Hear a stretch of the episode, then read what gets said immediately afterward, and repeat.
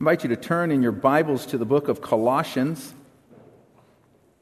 We consider from Colossians chapter 4 this evening. If you're using the Pew Bible, that can be found on page 1170. 1170. Colossians 4, we're going to consider verses 2 down to verse 6. But for the sake of context, I'm going to begin our reading up at verse 9 of chapter 3. I'll read from 9 down to 17, and then we'll jump over to 4 2. So, Colossians, beginning our reading at chapter 3, verse 9. Do not lie to one another, seeing that you have put off the old self with its practices, and have put on the new self, which is being renewed in knowledge after the image of its creator. Here there is not Greek and Jew, circumcised and uncircumcised, barbarian, Scythian, slave free, but Christ is all and in all. Put on then, as God's chosen ones, holy and beloved, compassionate hearts kindness, humility, meekness, and patience, bearing with one another, and if one has a complaint against another, forgiving each other as the Lord has forgiven you, so you also must forgive. And above all these, put on love, which binds everything together in perfect harmony. And let the peace of Christ rule in your hearts, to which indeed you were called in one body, and be thankful. Let the word of Christ dwell in you richly teaching and admonishing one another in all wisdom, singing psalms and hymns and spiritual songs with thankfulness in your hearts to God. And whatever you do, in word or deed, do everything in the name of the Lord Jesus, giving thanks to God the Father through him. And now, chapter 4, verse 2. Continue steadfastly in prayer, being watchful in it with thanksgiving. At the same time, pray also for us that God may open to us a door for the word to declare the mystery of Christ, on account of which I am in prison, that I may make it clear which is how I ought to speak. Walk in wisdom toward outsiders, making the best use of the time. Let your speech always be gracious, seasoned with salt, so that you may know how you ought to answer each person. I think it's easy in life to get caught up in our own personal situations. Those situations are immediate to us, and so it's easy to be consumed by those situations. But it's good to often take a step back, to stop and think about what it is the Lord is doing around us. Prayer is one way of doing that. Prayer gives us an opportunity to focus on the significant matters of life, spirituality, the Lord, and others. Not that our prayers don't also include ourselves, we, we pray for ourselves, but prayer for ourselves comes so easy, doesn't it? comes so natural to pray for ourselves. And that's why we often need to consciously not only pray for ourselves, but pray in addition for others. And that's what Paul is calling this church to do here. To not just be internally focused, which could easily be the case given the situation in this church. If you remember the challenges that this church faced, they were facing false teachers who had come into this church, were trying to undermine the sufficiency of Christ, trying to teach that these Christians needed to add to Christ. If we were dealing with a heresy like that, I think we would admit it would be easy to, to, to focus on that, to be consumed by that. In fact, it would make a lot of sense if we were to read what Paul says here and if he would have included some kind of request for prayer for them and what they were up against. In fact, if you look down at chapter 4, verse 12, you'll see that the man Epaphras, who was traveling with Paul, the minister who brought the gospel to these Christians at Colossae, was praying for that very thing. It says there, says there in verse 12 that Epaphras was praying that they may stand mature and fully assured in all the will of God.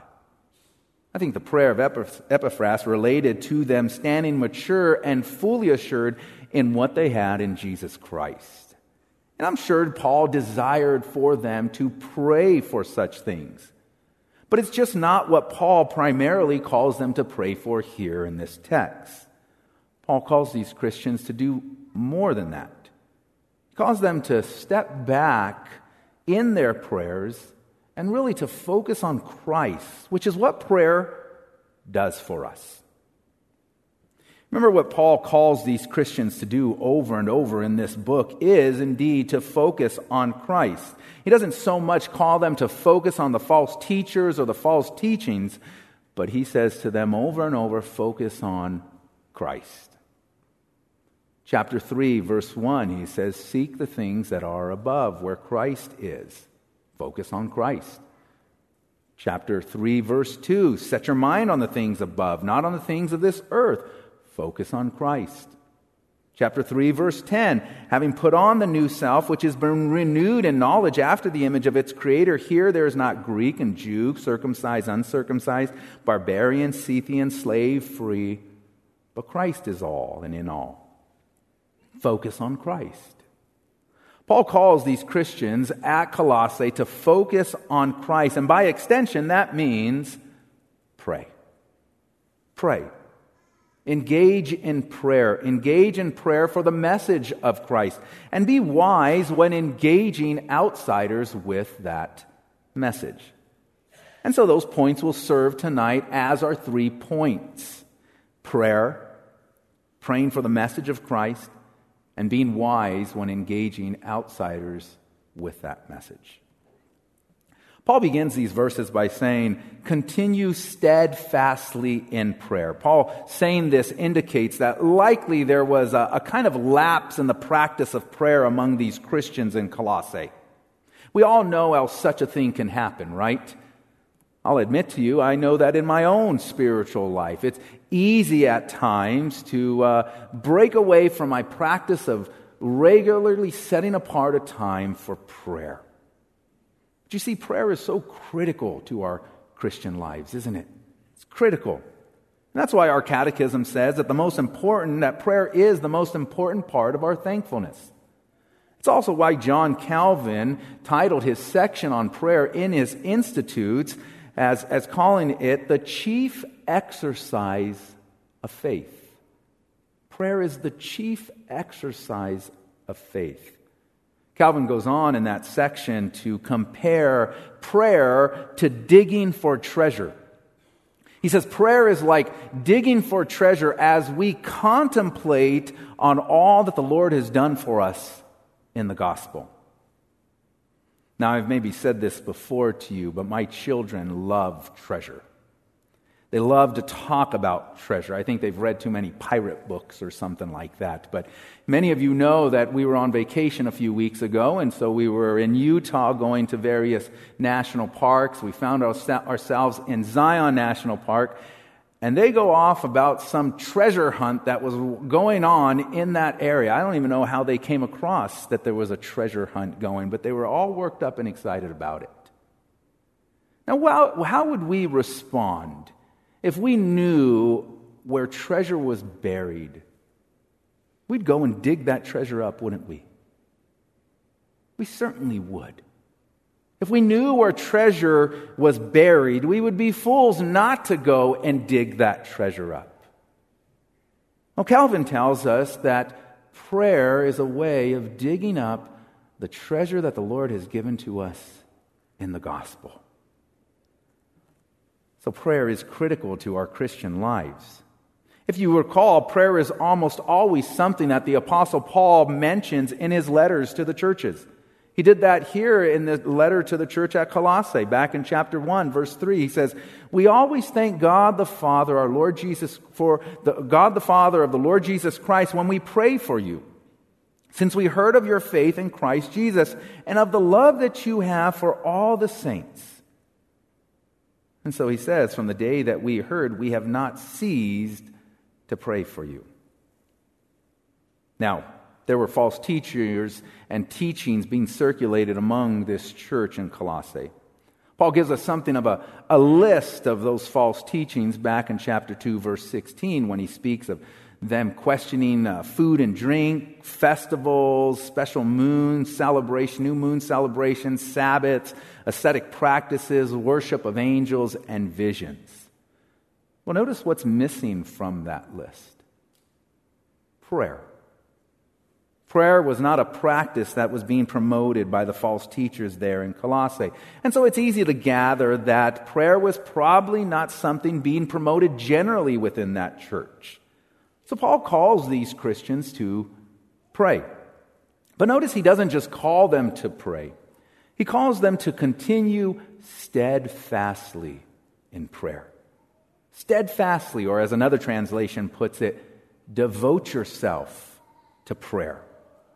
See, the term that Paul uses here has the idea of persistence and perseverance. Our prayer lives must be something that we are persistent about, something that we persevere in.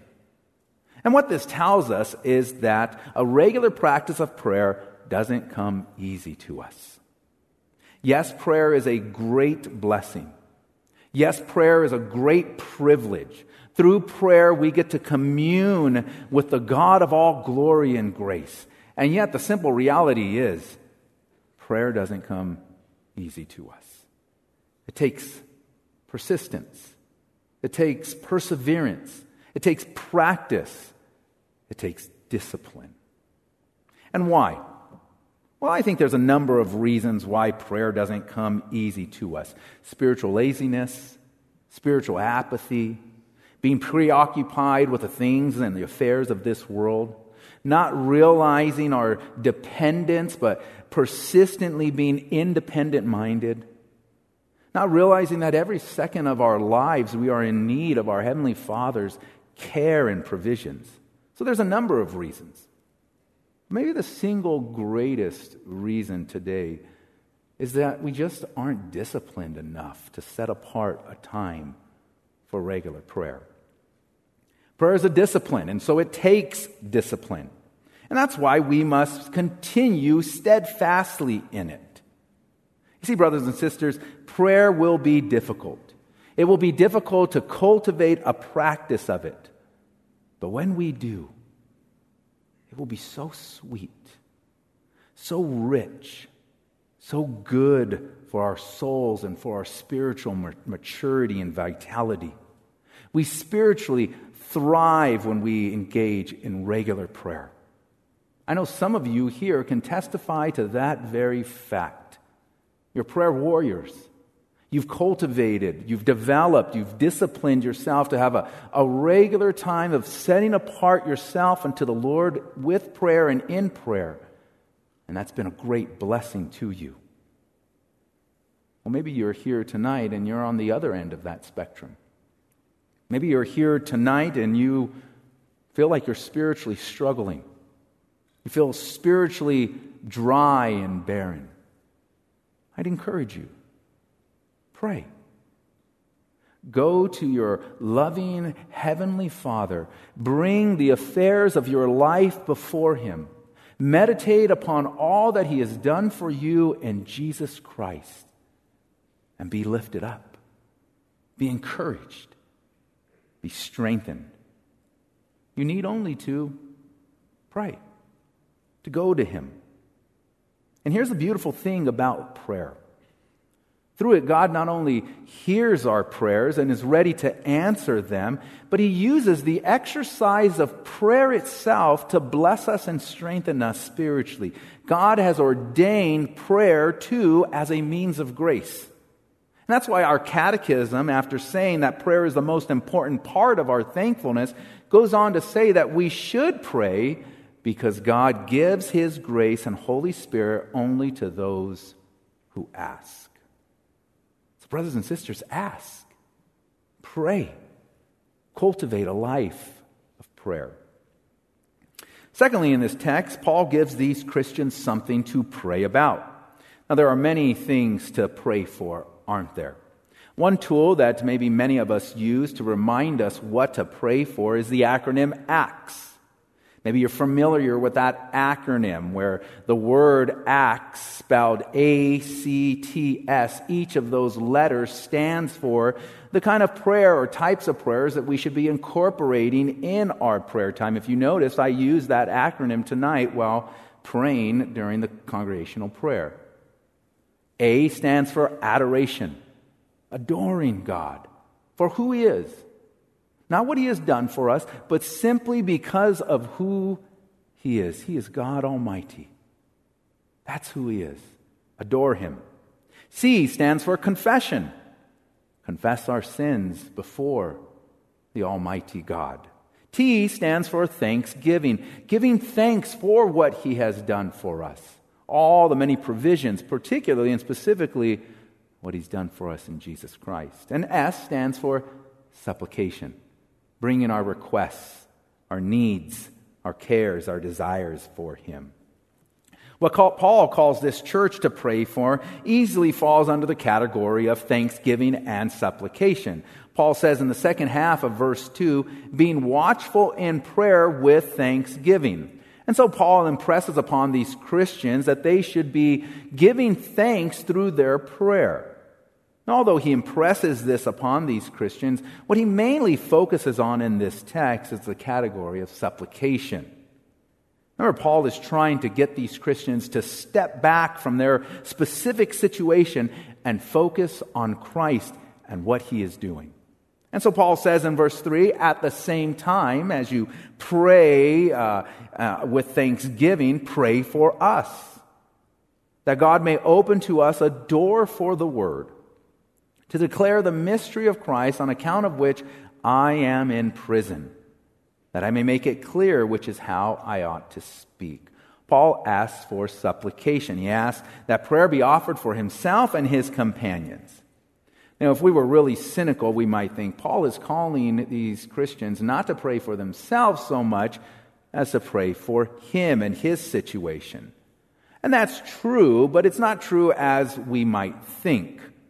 This request of Paul, this request for prayer, isn't what we would typically think a person would ask for given their situation. You see, when we ask for prayers from our brothers and sisters in Christ, we often ask for things that we need, things that we want, things that we desire. And that's okay. That's, those are prayers that we should ask for prayer for. I know some of us uh, struggle with asking for prayer at all, right? That's a, that's a humbling thing to do to go to a brother and sister and say, I need prayer. Can you pray for me?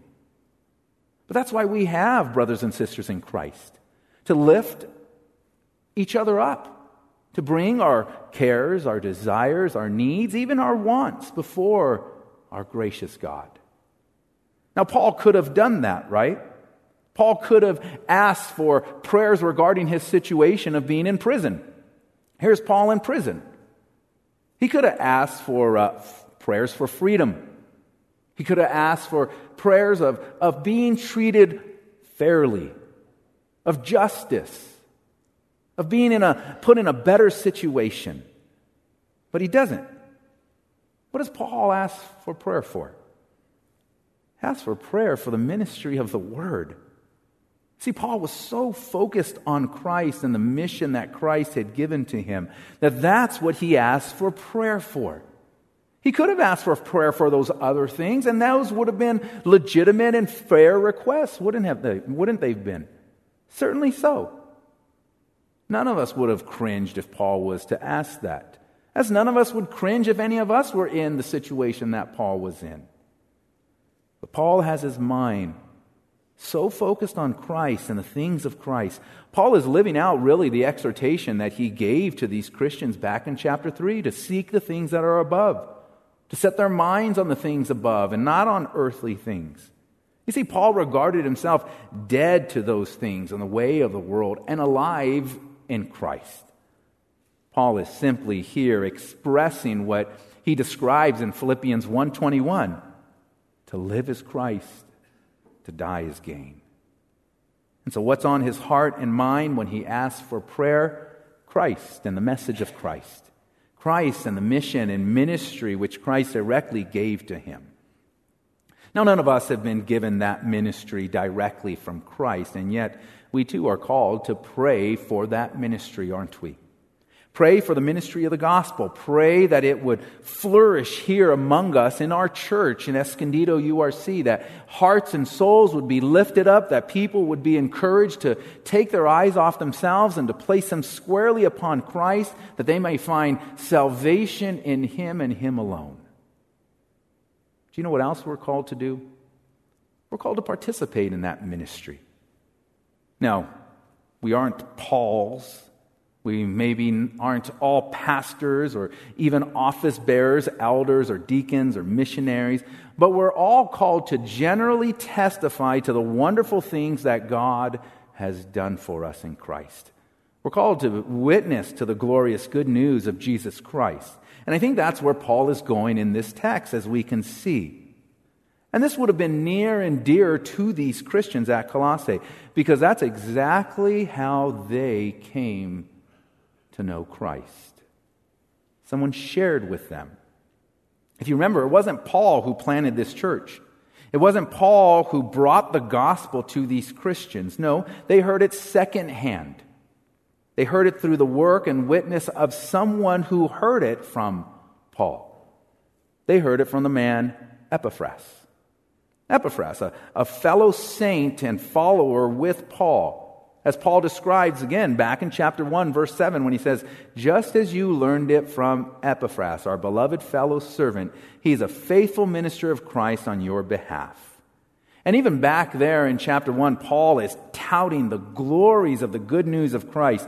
He says there in verse 6 that the gospel has come to them, and not just to them, but to the entire world, and it is bearing much fruit.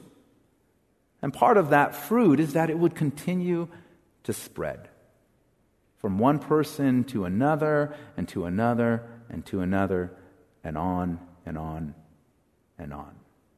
And that's exactly what Paul has in mind spreading the good news of Jesus Christ. And that's why he asks for prayer for more opportunities.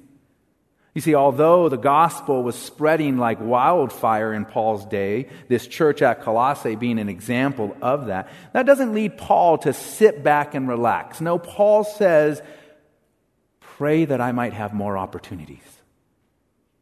Pray that the Lord would open up more doors for the word to go out to people.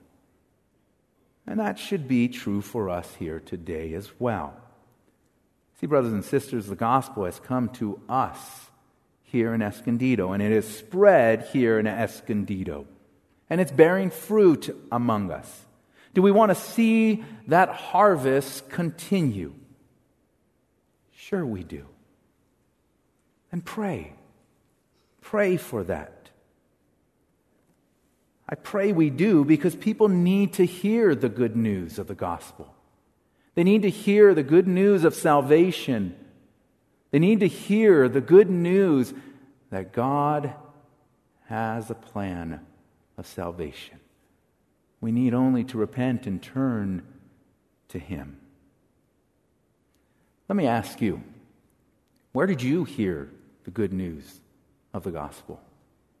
How did you hear that good news? Maybe many of us here, if not most of us may answer, Well, I heard it from my parents. And praise God for that. Praise God for godly parents who impress upon their children truths from Scripture, the wonderful things of what Christ has done for us. I hope and pray that one day my children can say that very same thing. My mom and dad raised us up in the fear and adoration of God, and they led us to Christ, and they impressed Christ upon our young, youthful hearts, and we believed. And I pray that their children's children and their children's children's children can state that very same thing. And so we need to pray for that. We need to pray that the truths of the gospel would bear much fruit in the hearts of our children. We need to pray for our, our parents, our young um, families who are raising up families in a very chaotic world. Pray for them. But I also think we need to pray that that message would go out to the stranger as well. That we would not only be internally focused, that we would not just be so focused on our immediate situation that we would pause, step back, and look at what the Lord is doing outside of our church, outside of our families, in our neighborhoods, in our town, in our culture. Because the fact of the matter is, the Lord is still working, isn't He? He certainly is. And so, we pray that the Lord would raise up more Epaphrases men and women who have been moved by the gospel and who are willing to then, in turn, go and share that wonderful news with others.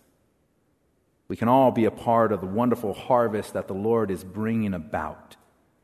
And that's what this text teaches us to pray for that very thing. Pray for that harvest. Pray for conversions. Pray that the Lord would raise up men to preach within His church, but pray that the Lord would raise up men and women within the neighborhoods to bring that good news to those who have never heard it before. Pray for open doors and opportunities for yourselves to share and declare the wonders what God has done for you in Jesus Christ. Now, maybe you're hesitant to pray a prayer like that because it's a bit fearful to do so, right? Pray a prayer like that, and that's just the kind of thing that the Lord will answer. He'll provide you with opportunities to declare the wonderful things that He has done for you. And maybe that frightens you. I'm sure it frightened the Christians at Colossae. And I think that's why Paul says what he says next in verse 5 and 6 concerning being wise with outsiders. Look down with me at verse 5. He says, Walk in wisdom towards outsiders, making the best use of the time. Let your speech always be gracious, seasoned with salt, so that you may know how you ought to answer each person. I think Paul understood that it would be difficult for these Christians to pray for opportunities for him without praying for opportunities for themselves. That happens, doesn't it? When we find ourselves praying something for someone, we pray that enough and we, pray, and we find out, you know what? I need that same prayer. I need to pray that for myself.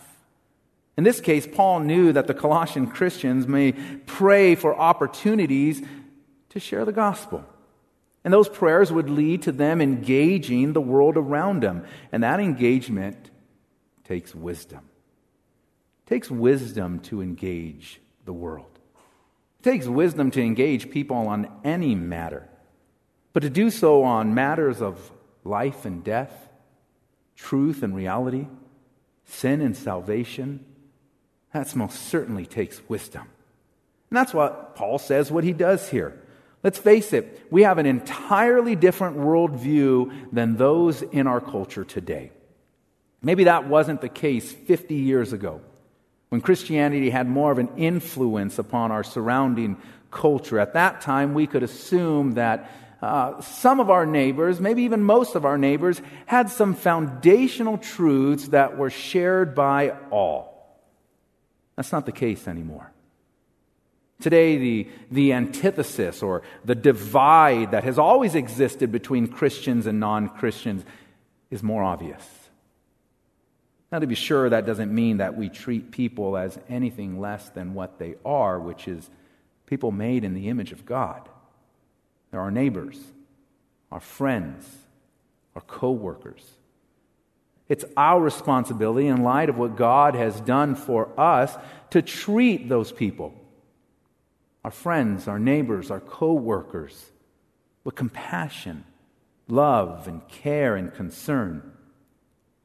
You see, even if there has never been a day of our lives when we did not know Jesus as Lord and Savior, there was a day when maybe your parents didn't know that. Maybe your grandparents or great grandparents. You see, but for the grace of God, we too would be like those strangers, outsiders that's a truth that Paul reminded the church at Ephesus when he said to them, Remember that at a time you too were separated from Christ, alienated from the commonwealth of Israel and strangers to the covenant promise, having no hope and without God in the world. But now in Christ Jesus, you who were once far off have been brought near by the blood of Christ. And this is a truth that is really embedded in the Old Testament where you can find texts over and over where the covenant people of God were, were commanded to treat foreigners and strangers and outsiders with love and care. And that's why Jesus said, Love your neighbor as yourself. And when he was asked, Well, who is my neighbor? He gave them a Samaritan. A Samaritan. I'm sure none of us live next door to a Samaritan but I'm sure the category fits, right? And so it takes wisdom. How do we engage non Christians given the, the divide in our worldview, the antithesis that exists in our perspective? It takes wisdom wisdom to be as wise as serpents and as gentle as doves, to be careful in our conduct and speech. See, that's why Paul says here walk in wisdom. He's not only speaking of the way we live or what we say, he's really speaking of the attitude of our hearts. Walking was a figure of speech for all of the way we carry ourselves in life. See, Paul is not just speaking here of us living among non Christians. He's talking about engaging them with the intention of bearing witness to the truth of Jesus Christ. When Paul says walk in wisdom towards outsiders, making the best use of the time, he's not simply saying don't waste your time. He's saying that there is a particular time that has been given to us. A time between the ascension of Christ and the return of Christ. He's speaking of the day of salvation. Today is that day. He's speaking of the urgency of repentance for people. That people need to hear this good news of Christ, that there is salvation to be found in Jesus Christ. You see, sadly, there will be a day and a time when we won't have that opportunity. There'll be a time when Christ's return and the opportunity of speaking and the time of repentance, the day of salvation, would have passed. So we're called to engage our neighbors, engage them. Now, of course, there are multiple approaches to engaging people. I'm of the opinion that when it comes to our neighbors that we should wisely build relationships with them in order to speak the truth to them now, that may be different if you come across a stranger and you spark, up a conversation with them. You might not have the opportunity to build a relationship, but the Lord may provide an opportunity for you to declare the wonders of what He has done for you in Christ. But generally, I think you're going to be building relationships with your neighbors. I've mentioned to you before, when living in Ripon, we had lesbian neighbors. And not only were they lesbians, but these neighbors who we came to love dearly would regularly sell drugs out of their house. I could tell you some stories. And then they had this sweet, sweet little girl who wanted to play with my daughters. You think we had to be wise in our conduct and the way that we walked towards them? I'll tell you, Trista and me had conversations many nights about whether just to allow our girls to play with their little daughter, as sweet as she was. Now, innocent of what her mothers were engaged in. Took wisdom. We would pray for these people. We would engage them in ways that expressed our love and care. And you know, they came to realize that we indeed did love and care for them. And so the Lord provided opportunities for us to invite them to church. And at one point, one of the girls said, Yes, we'll go. I was shocked. I was so thankful. Sadly, they never came. I still pray for those girls. I still pray that the Lord would bring people in their lives to speak truth to bring them to a place of repentance so they too may share in the wonderful salvation that we, his people, have. But that takes wisdom, doesn't it? It takes wisdom. Wisdom in how we conduct ourselves, wisdom in how we live and speak and act among them. Be careful, Christian, in that regard. Because our lives and the way that we conduct ourselves can do great damage in the opposite direction as well, can't it? When we find ourselves surrounded with guys at work who speak a certain way, and we find ourselves participating in that. And then we'd in turn try to invite them to church. What do you think their response is going to be? What? You are inviting me to church? Be careful, Christian. Be wise in your conduct. It's exactly what Paul is speaking here in this text of. Be careful in your conduct and be careful with your speech. I think Paul really echoes here what Peter says in 1 Peter 3:15 a passage that we've been uh, meditating upon and memorizing in youth group. Maybe you're familiar with that passage. A passage that calls us to always be ready to give an answer for the hope that we have. So Paul says, right? Be ready to give an answer to people who ask you, whatever the question may be. Be ready, prepared. Think about it. Now, of course, that takes prayer as well, right? That kind of brings us full circle tonight. See, as I said in the beginning of this message, there are times when we as Christians need to step back a bit from our own immediate context in life and realize the bigger picture of what the Lord is doing. He's still at work. And we need to be people who pray for that work.